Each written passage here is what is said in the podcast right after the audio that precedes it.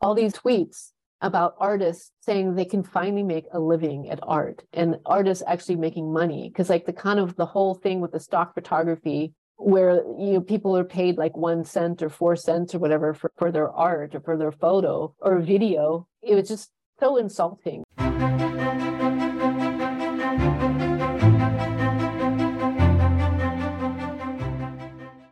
Hey, Wicked Hunters, welcome back to the Art of Photography podcast, where we share artist journey and share how photography given us hope, purpose, and happiness.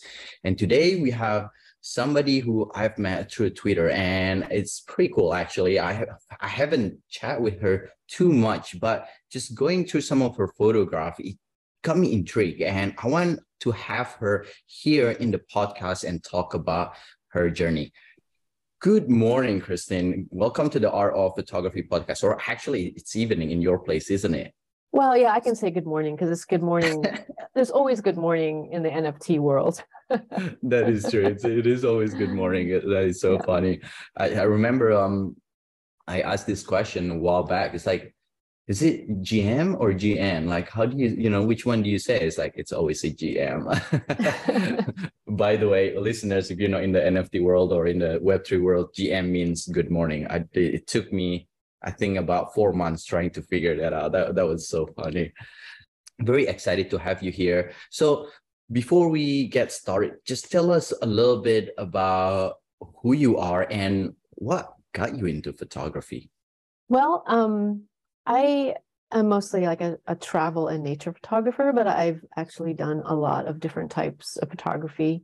Um, but it all kind of started when I was a, a child, and I just I had I'm I'm 57, so I you know I remember what a pocket camera was. Some people you know, who are older will know what that is, but it was like kind of like this like oblong kind of rectangular like little thing and i and i had one of those. And i was an exchange student in germany um, when i was in high school and i had an aunt that gave me she's like oh you seem to take good photos. She's like you can borrow my my slr camera. And so she lent me this camera and the funny thing is that it was a it was totally manual but the light meter was broken.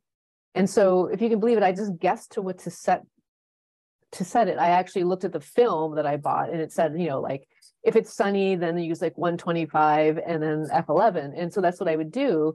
And I kind of just guessed. And the thing is, it's like, I don't know, I, I was shooting um, negative film. So there's some leeway, but like it seems like that my photos, like when I would get them developed, they were like, you know, they were exposed properly. So, but that, um, so I travel, I was in school in Germany and I traveled around. And then when I came back and showed people my photos, they were like, "Oh, you have a good eye for photography." And so when I graduated from high school, I asked my parents to. I said I would like to have like my own camera because I had given that one back to my aunt. So then they got me a Canon, and that's when I started, you know, I don't know, just kind of experimenting. And when I would travel, I kind of mostly would shoot whenever I would travel.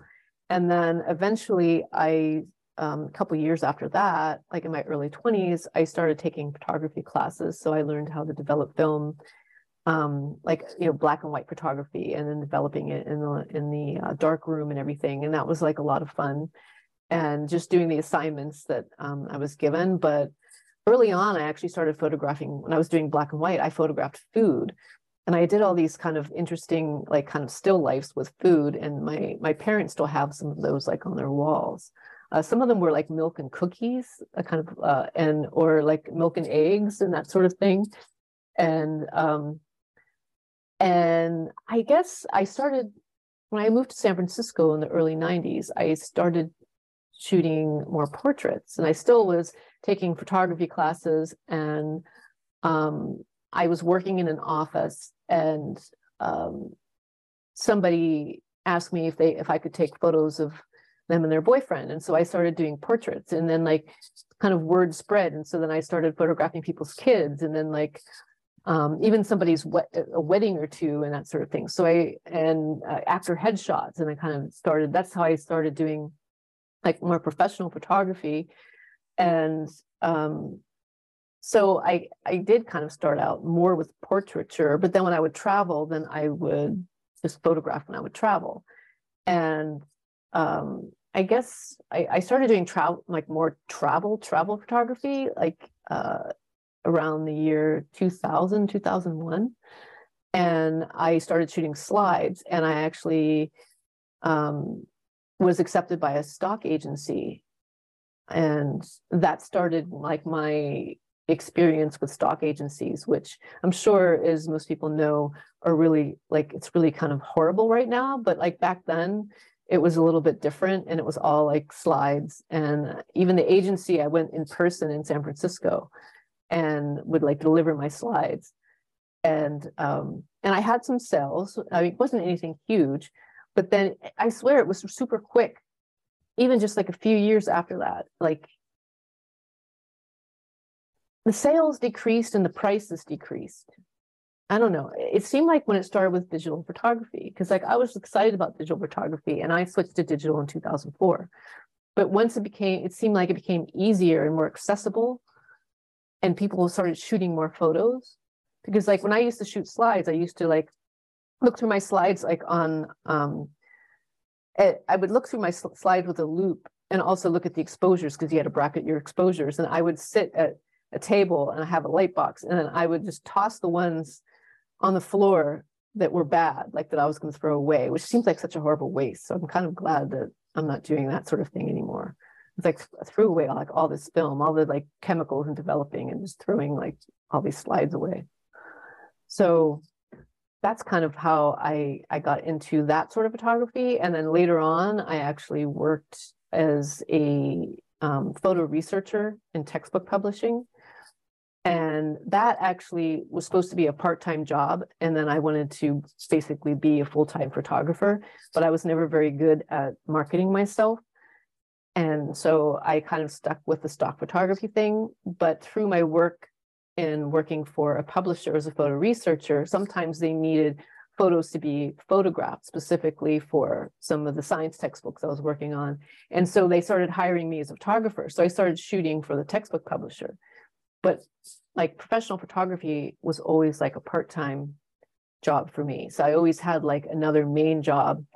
And unfortunately like i kind of wanted like that just to be a part-time job the photo research and then to be mainly be a photographer. But i ended up it ended up being reversed and i got more and more work as a photo researcher and and not as much work as a photographer. And then just because of the way the business changed with textbook publishing and also stock photography.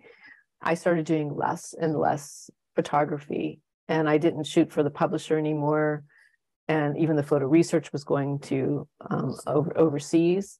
So I, I kind of, I'm at the point now where I work as a project manager in textbook publishing, and and then I work for Sloika um, doing social media marketing on mostly on Twitter. And and then there's still the photography, which started I started making more money finally again on photography because of NFTs. Because I mean, like the stock photography, you can actually, if you look at my sales in the stock agencies that I'm in, the prices just get keeping lower and lower and lower. And recently I actually had some sales and they gave me one cent like the That's agency the point, sold right? something for two cents and they gave me one cent. And I'm like, Jeez. are you kidding me?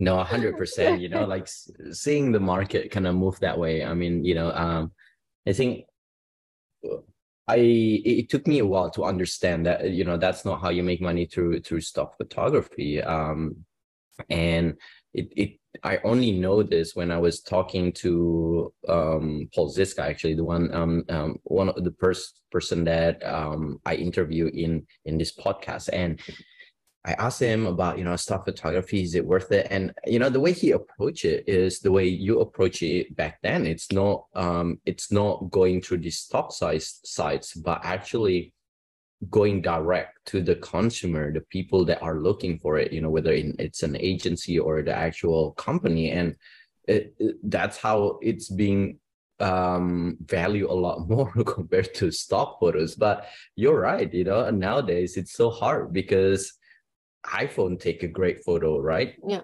So then it's not necessarily i mean we all know that in order to be a good photographer it's not just the camera but you know from that the mindset kind of shift uh, you know the value kind of decrease. So from someone who been shooting all the way back from the film era you know to the digital era and now i could say to the mobile phone era how do you see the value shifted along these years? And what what do you think about that well, it's really actually disappointing that the value shifted. And I mean, it depends on the type of photography too. So, like travel photography, I mean, I mean, just kind of if you do photography where you're using models and you're doing setups, that's actually like a totally different thing. But if you're actually shooting things like lands, you know, kind of landscapes and travel, not kind of really complicated landscape, but the kind of there's also just the really like, oh, this is a nice landscape to show a place you might want to travel to.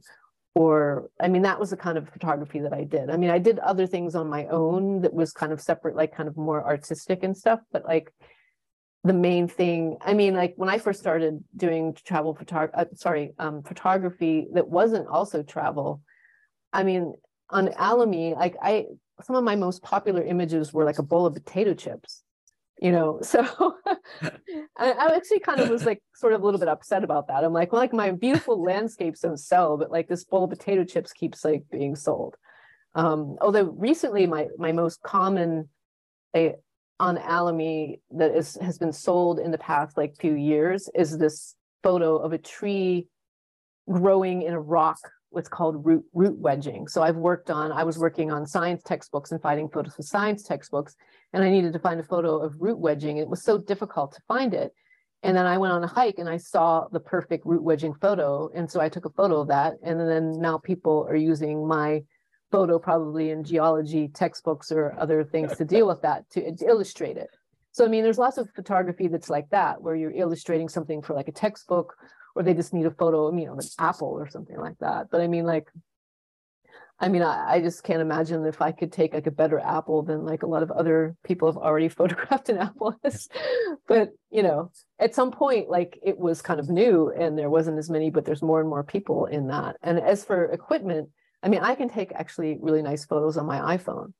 And so and people can actually have the same phone and take like crappy photos too so i mean like there it is have has to me it's more i mean there is like a certain quality if you want to enlarge something um yeah 100% like can print it or or if you want to make a lot of to do a lot of editing to it and that sort of thing i mean there is like that quality that is not quite the same but i mean like they're getting better and better i mean like when i was doing a shoot of some light beams uh into redwood forest recently, I would actually test the scene with my phone and then I would shoot with my camera. And my camera looked really awful, like in the in the viewfinder, because like the phone was like processing it. And then also when I would get the raw photos, they was I'm like, oh my god, I have to make this look like my phone. that, that, that is funny and um, it, you're you're right like you know the, the phone are incredible nowadays right and it's with the ai and the processing you know yeah. um it, it helps a lot even though it has a small camera and i feel like that's what um, and the other thing that you said was also um, 100% right you know? Um, just because you have a good camera doesn't make you a better photographer. Just because you have a, a, an iphone camera doesn't make you a bad photographer. It's a lot to do with who you are as a photographer and the way you know you interpret the scene. But i think people kind of mindset with that with people with everyone being able to take a photo nowadays instead of you know doing all the settings yeah. that kind of take away a lot of the the value the perceived value i suppose so that was really interesting um you know it, i love hearing your story that you know you started all the way from the film trying to figure yeah. it out and all the way to your digital to the digital so you kind of share you know how you got started in photography um and you know some of the things that you have photog- photographed over the these years.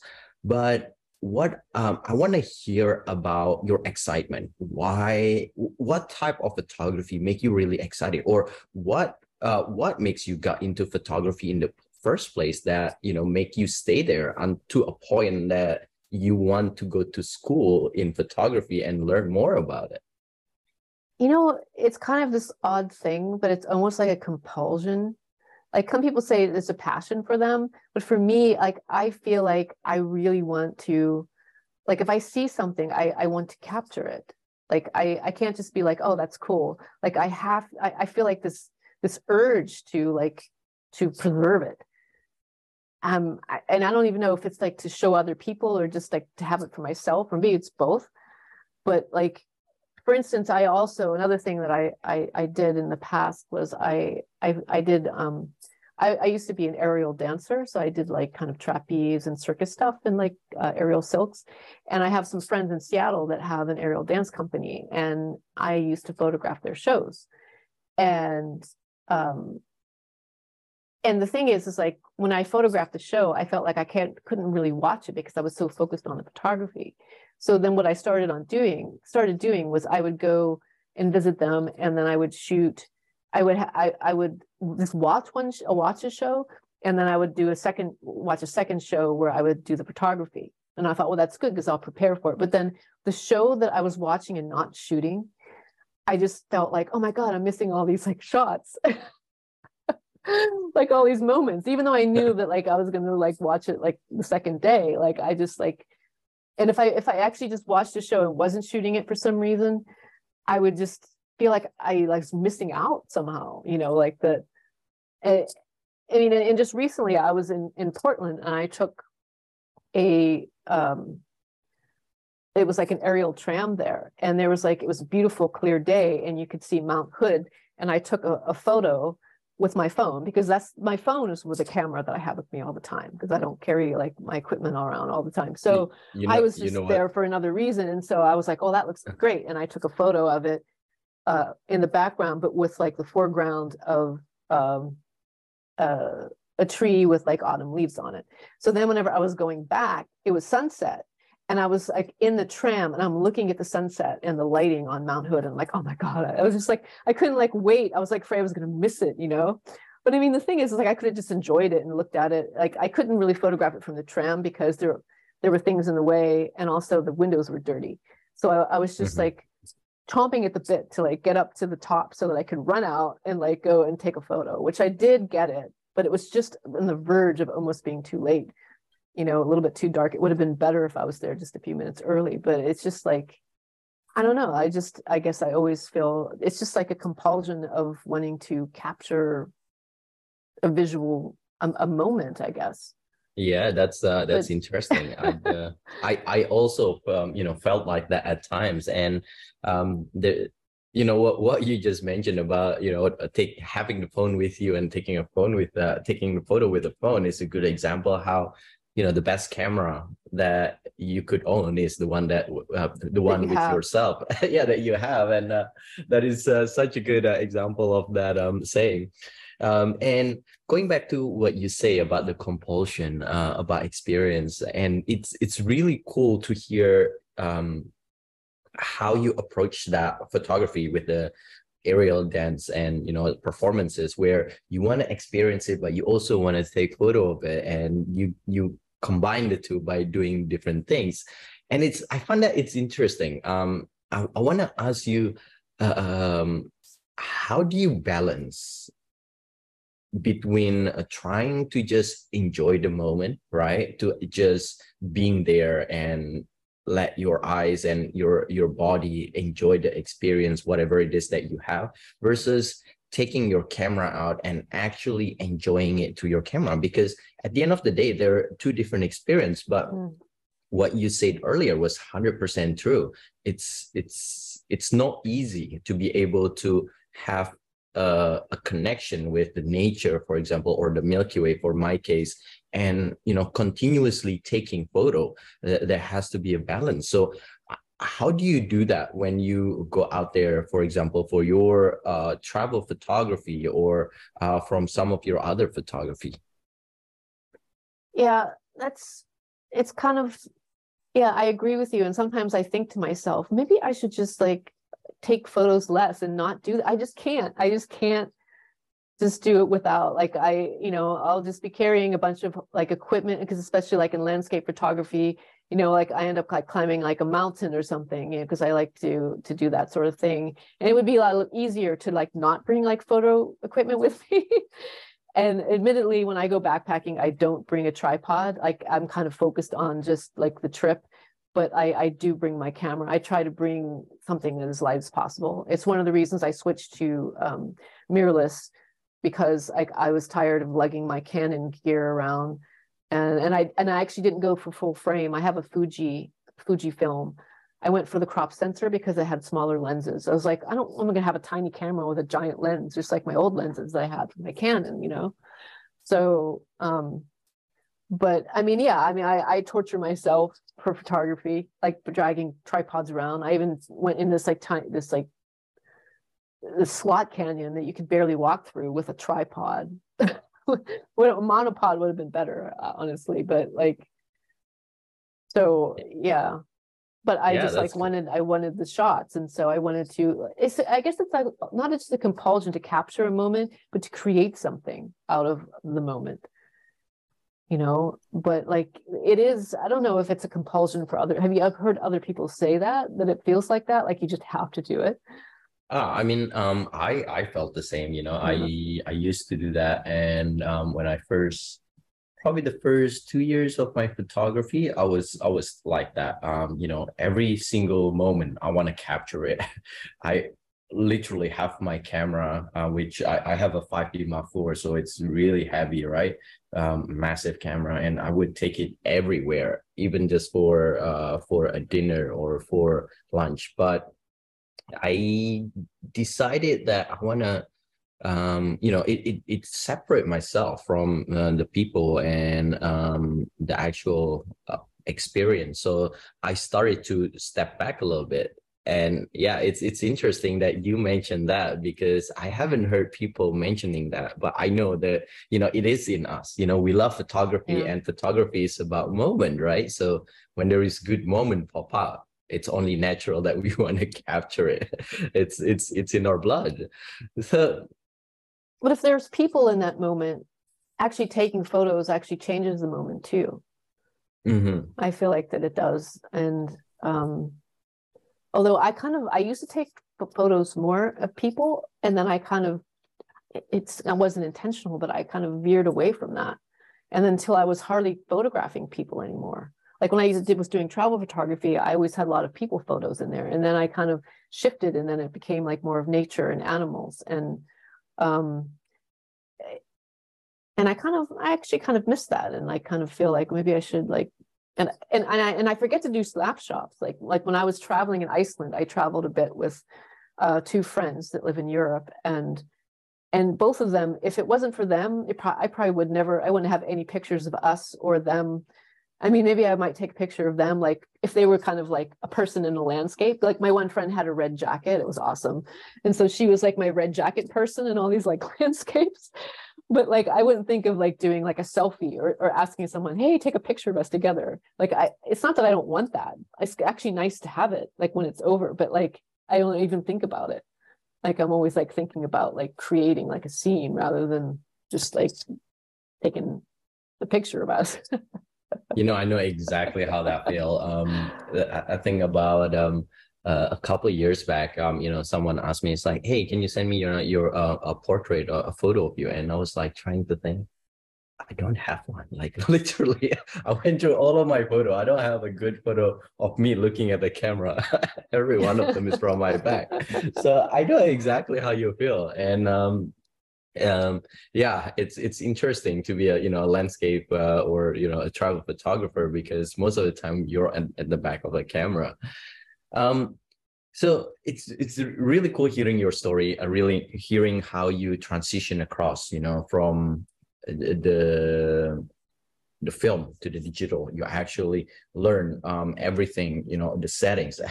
You actually get thrown into the settings because uh, the auto mode didn't work on your very first camera or you know your yeah. camera at that time and i find that really cool.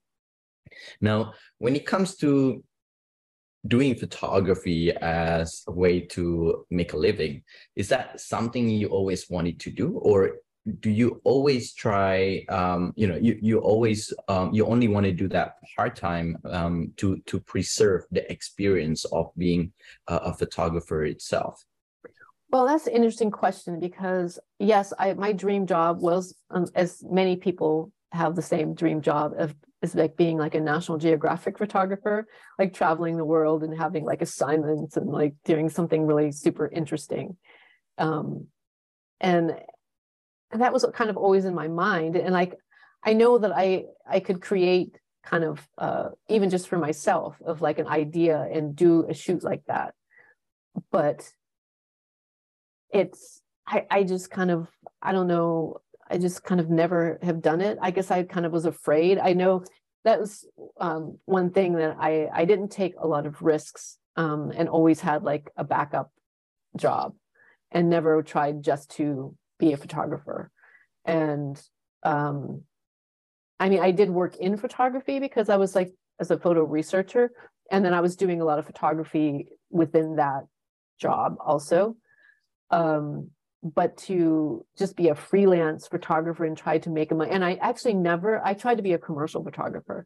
I never had the guts to see like say like I want to be a, a fine art photographer. I just felt like that was just like so un, unattainable. I mean, but I know there are people that do that, but like I just didn't have it in me to try for that. So um and I have gone through periods of time where I was shooting I was trying to shoot for stock or I was just shooting for like the textbook, you know. Um, I, I shot um, food. One thing that I really, one of the best jobs that I've ever had was super interesting was I, uh, it was for the textbook publisher. I photographed the dissection of two cadavers for an anatomy textbook. And that was really interesting. And I often will say that that was one of the best jobs I ever had because it was just so fascinating and it was very lucrative too. And um, I I even thought to myself, maybe I should be a cadaver photographer, but I, I don't know if I always want to do that um, and be around all the formaldehyde. And I don't think there's that many calls. I mean, only for like kind of like textbooks and that sort of thing, like medical books or something. but um, but it was a super cool experience, and um, so I did have some interesting things, but if you only start to it and somebody that i met recently actually is a photographer in that and i said well what kind of photography do you do? And he says i do photography that people will pay me. If somebody pays him then he photographs and he doesn't photograph in any other way. And i'm like i mean that's fine. Like if you have the technical skills you can do that. And like and i actually had gotten to a certain point probably about like maybe nine years ago where i just felt burned out because i was just I would photograph and people paid me, like the textbook publisher, or sometimes I did. Um, I've I, I actually photographed um, marijuana for like a dispensary, like a America. That was interesting too, or like products. I did like products and stuff like that. But um, I kind of got burned out a little bit because I just was shooting just to make just because someone was paying me, or I would think that I might make money, like just doing the stock photography. And so then I started doing some long exposure photography um, just like for myself. I did some self portraits uh, with long exposure where I was a, ghost. I call my my ghost photos. Um, and I really love my ghost photos. They're some of my favorite photos I've ever taken. Although I feel like other people don't like them as much as me. I mean, like some people are, my friends seem to really like them, like people that know me, but other people are seem kind of lukewarm about my ghost photos. But so but those kind of were photos for me and that kind of like sparked like kind of a um some creativity. Like i was just shooting photography. I was just shooting just to create something to be creative not like because i someone was paying me. Yeah that's incredible. So is that how you got out of your burnout? That's how i got out of my burnout. Oh that's yeah. fantastic. And that's that's really interesting right? Um we I, I haven't heard anyone who got into photography because they want to make a lot of money, right? Even the people who decide to do photography as a profession, they started it because they enjoy photography, you know, they and they just want to do more of it. But over time, the the money aspect kind of hit you, and you know, you become burnout because you uh you you you stop creating for yourself and so yeah. forth. So when you had this burnout and then you find a way to get out of it what did you learn like how did you stop stop it from happening again so that you don't get the same burnout you know in a year two year or five years and so forth Well, actually, that kind of stopped because I stopped get I stopped getting um, jobs like doing photography for the textbook publisher, and I I I kind of just didn't I just didn't do that anymore. And then I just basically then just was that's when I kind of veered more into um, landscape photography because that's what I just felt I just did what I felt like doing, and then I put those in stock agencies, and if they sold, then that was fine. Um, so I kind of stopped pursuing kind of more of the commercial photography and just shot what I felt like shooting. And Yeah. I also didn't make that much money from it either. So, and then of course the stock, I was just putting in the stock agencies. So, um, Yeah, that's fantastic. Yeah, so you basically just you know do photography more for yourself um, and stop stop stop Yeah. um, you know doing it for everyone else. And But I mean, it um, goes through phases. It's like if something like, for instance, I'm going to Florida next week to visit my parents, but I love to photograph the birds when I go to Florida. So I feel I'll feel excited. Like so I haven't been shooting since I got back from Iceland. Um, well, I have like 1,700 photos I need to like you know go through and process. So like that's time consuming. But I'm kind of like in a resting phase right now, and I'm not. I haven't been. Well, it's only been like a little over a month since I was back, but um, I um I think that like you know when I go to Florida I'll I'll do some photography of birds because I always like like to photograph the birds there. Oh, that's fantastic. Yeah, it's um really interesting, you know, um it- it's it's funny how it kind of worked that way with um photography and careers and sometimes you kind of hit the wall because you stop creating and being um, genuine about what you wanted from your photography. So thanks a lot for sharing that. Um so one thing that I'm curious, uh, you told us that you are part of the Sloika team, you know, doing their marketing, but um, in the beginning, you told us that um, y- you weren't very good at marketing, and now you got a job in the marketing, right? And I know that as an artist, like I was, I was struggling with marketing a lot. I think I am still struggling, but I am much better. You know, at least um, I kind of know what I'm doing. But it's just like you know the the, the struggle with myself um, doing marketing is just very difficult because um, I'm I'm more a creative person. I'm not a, you know a, a a sailing sort of person. Now, how do you transition across? Because we know that if you do want to make, uh, if you don't want to sell your photography, if you do want to make money from your photography, you need to be able to market your photography, your art um, out there. And we have seen this over and over again where people who have incredible images but not a good marketing skills aren't able to sell their photograph versus people who have you know a, a- decent photograph like nothing crazy but it's it's it's good. It's not superb or excellent or you know um crazy beautiful but they are able to sell. So what have you learned from this experience so that the listeners can take um you know pieces away uh, from that and apply it to their own journey Well, I think for one thing, it's easier to market somebody else's art than your own. And that's like kind of known. And so that's why the NFT space on Twitter is so nice because people are always like are helping each other. Um, and when I first entered the N- NFT space, uh, I only had like 68 followers on Twitter. And if I would tweet something, like nobody would see it or comment or anything. Um, and and I was able to from like early November to basically like January 1st to go from 68 to 800 followers. I, I basically built up my followers and kind of just jumped right into the NFT space. And I kind of, I- don't know, I became good at Twitter basically. But all I did was I just interact. I, I, I was really excited and I was excited by like everyone's photos that I was seeing on there. And so I was kind of very hyper tweeting. I tweeted like crazy. I like retweeted everybody's work and was excited and like said all the I just kind of interacted with so many people that it just and then I started doing those like art threads where I, I remember the first one I did was on New Year's Eve and I thought, oh, probably because I saw other people do them. And I thought, well, maybe I'll get more followers and more like, you know, interaction by by doing that and i did it i put a photo of a lone tree that was my own and i said share your lone trees with me and i thought oh it's new year's eve there's no one's no one's even going to respond it was huge I mean, there was like, I mean, I think that there was like, I don't know how many retweets, but like 800 likes and like it just exploded. And I was like, whoa. And so then I kept doing that. But the thing is, is like whenever I, I was doing this, I was kind of trying to say something and retweet on almost every photo that somebody put there. And there was a lot of, there was like hundreds and hundreds of them. And it, and it, and it was very time consuming. So basically I got to that point from a, by being on Twitter almost like 16 hours a day or something. I was basically on Twitter like almost entire day because my work is slow in the winter with my the textbook publishing, and so it was kind of like you know like November, December, and I was just kind of on Twitter like a lot and interacting with a lot of people, and I was kind of successful at building my own Twitter following.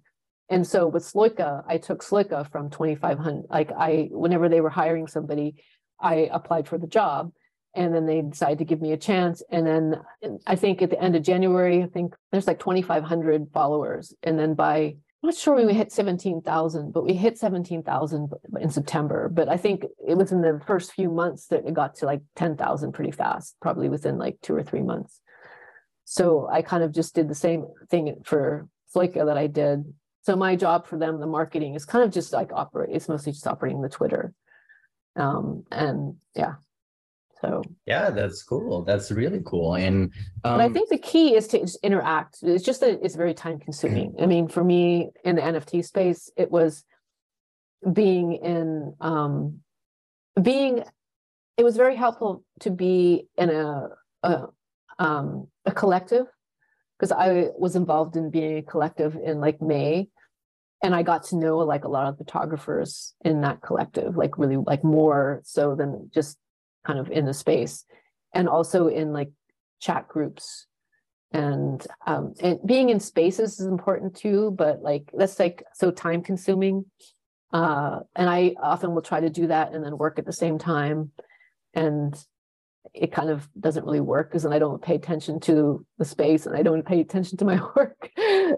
but I have done that, tried to be doing that like many times, but so it's kind of a little bit frustrating. But it was basically just and another thing that was important when I first started entering the space, like when I was a beginner, I felt like lost and I kind of like dug around and found information I need, even just what like good morning means and friend and and like all this kind of like lingo that people use.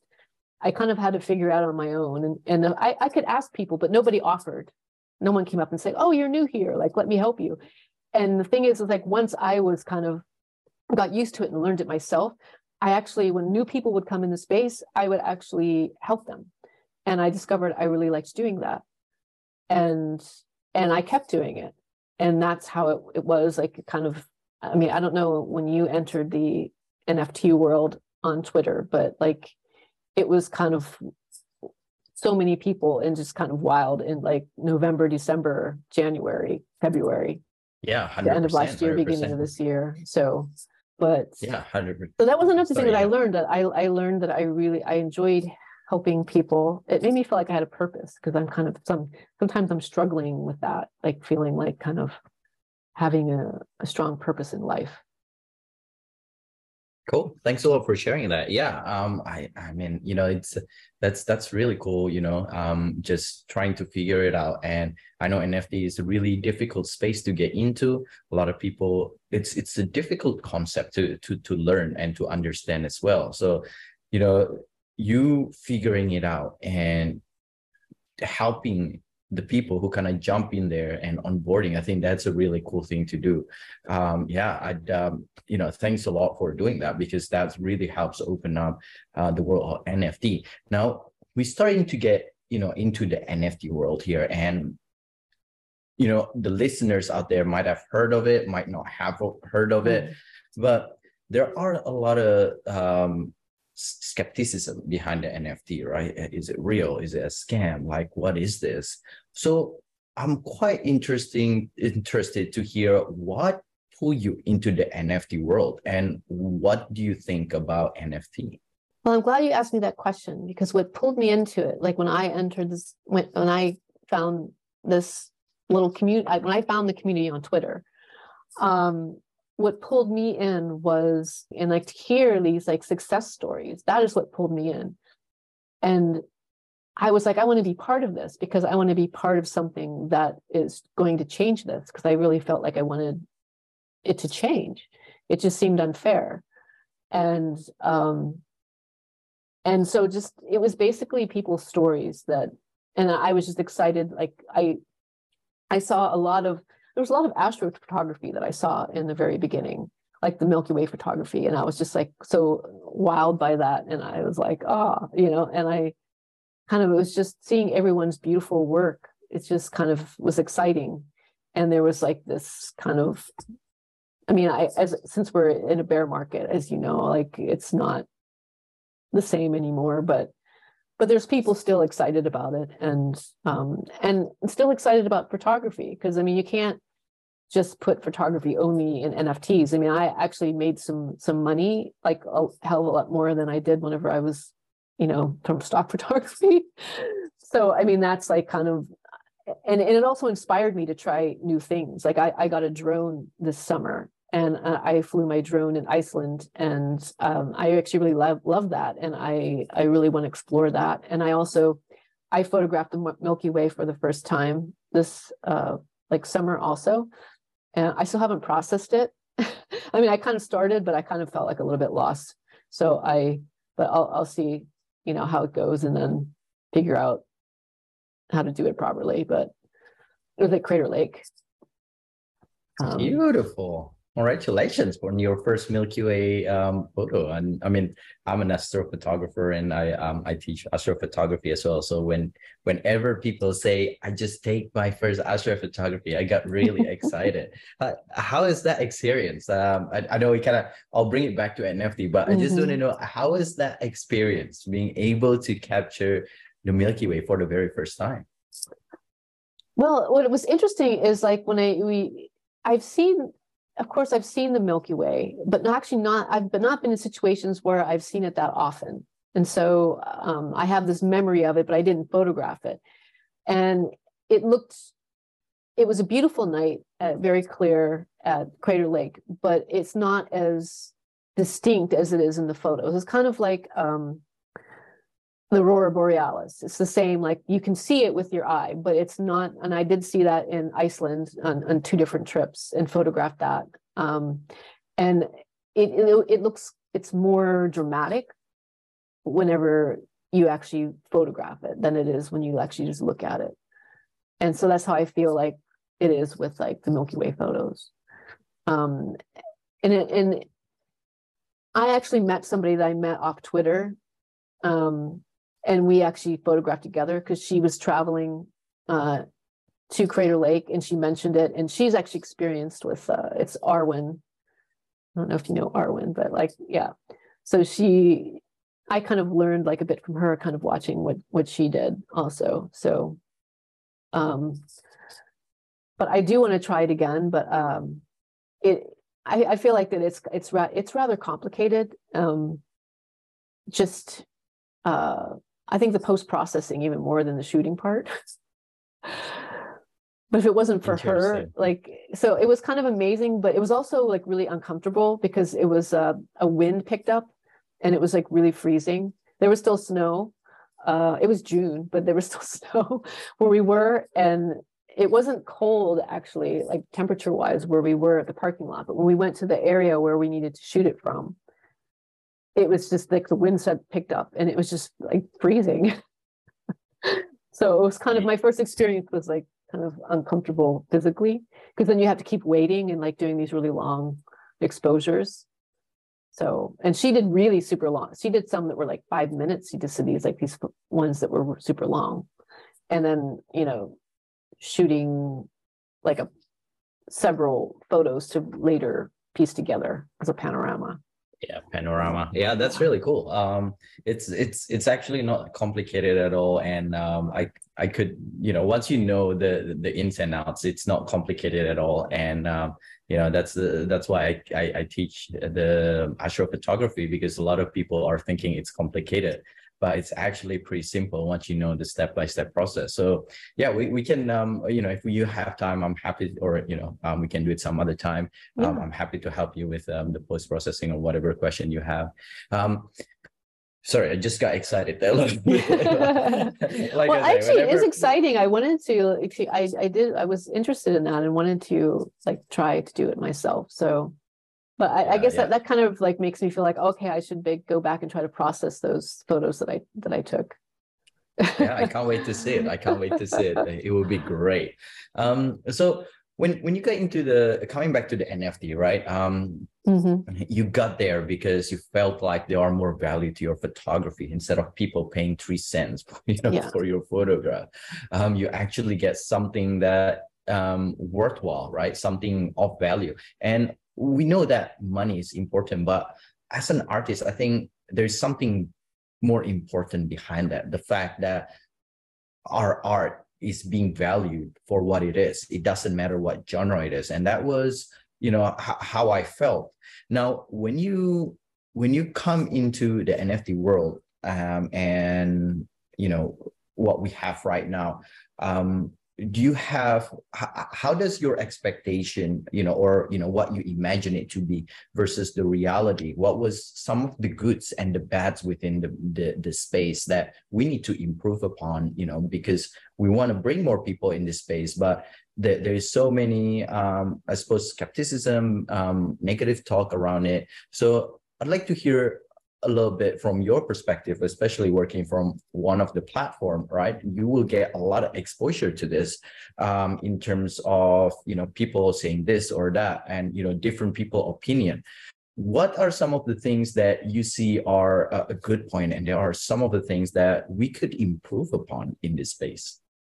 Well, I mean, what initially attracted me to it was also that like there, there's a problem with um and Cath Simard um addressed this in one of her early NFTs where she like the Hawaii photo where she released that because people kept stealing it, you know, because uh, as a photo researcher um a lot of times authors of textbooks think and, and I think just people in general they think that because something's on the internet, like you can just use it. Like, oh yeah, it's like everywhere.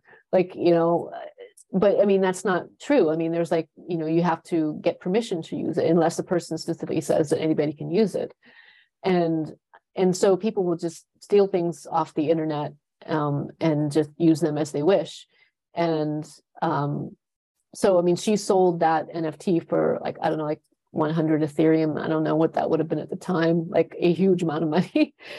um like i don't know like three hundred thousand dollars or something like that um but uh she released it to the world that anybody could use it although she wanted to be credited. And I, I kind of was really like inspired by that. I was actually very inspired by her because i heard her story. I, I watched a video of how she came into the nft world and and how she had no work because of covid because of like she wasn't able to do like the photography workshops. So um I think just kind of like solidifying ownership, like saying, okay, like it's kind of like this mark, like this is, I am the creator of this piece of digital art. Like, you know, I, I, I think that is good about NFTs. Um, and also I think in the future to like, if you purchase, uh, when I first started in um, selling NFTs, I was selling photos. My first things I sold photos of were redwood forest. And if someone bought an NFT, then I would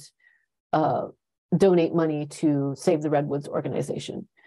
And that is, I, I, I see someone recently that has uh, like there's other and other other people that have fundraisers where if you purchase an NFT, like 100% of it will go to like as a donation.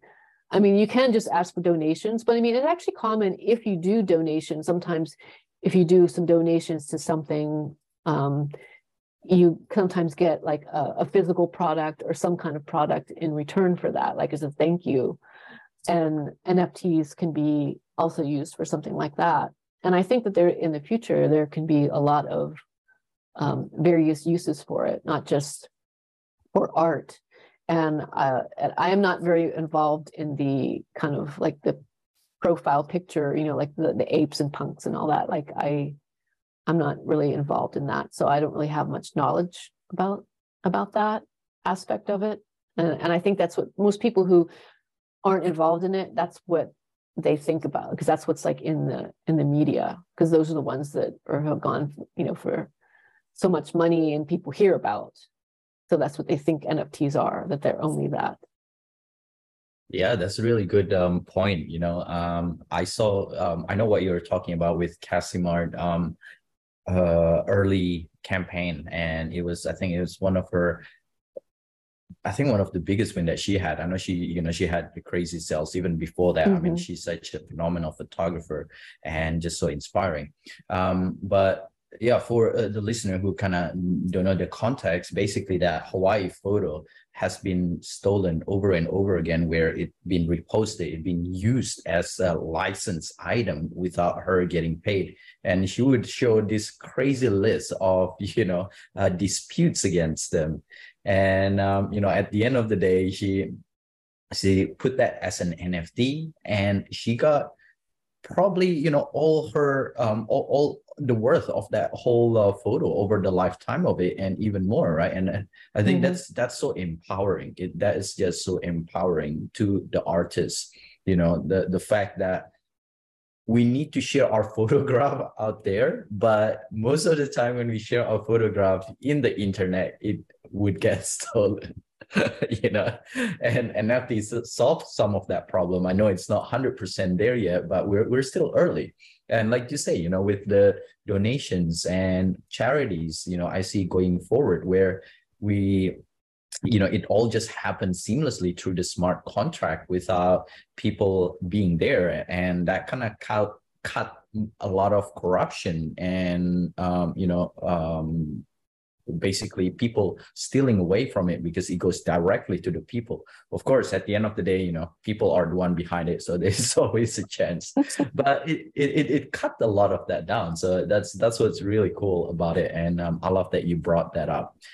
Well um thank you very much for being here kristin and um it's um, it's great to have the conversation with you you know um, uh, hearing your photography journey also um, how you got into the nft and a little bit about the nft as well. Now one thing that i always ask my guests on um, every single podcast is that if there is an advice, one advice, whether it's a life advice, photography advice, what, whatever advice it could be, that you could tell either your younger self or someone else um, in, in the space, in the social media, in your community, what would that advice be?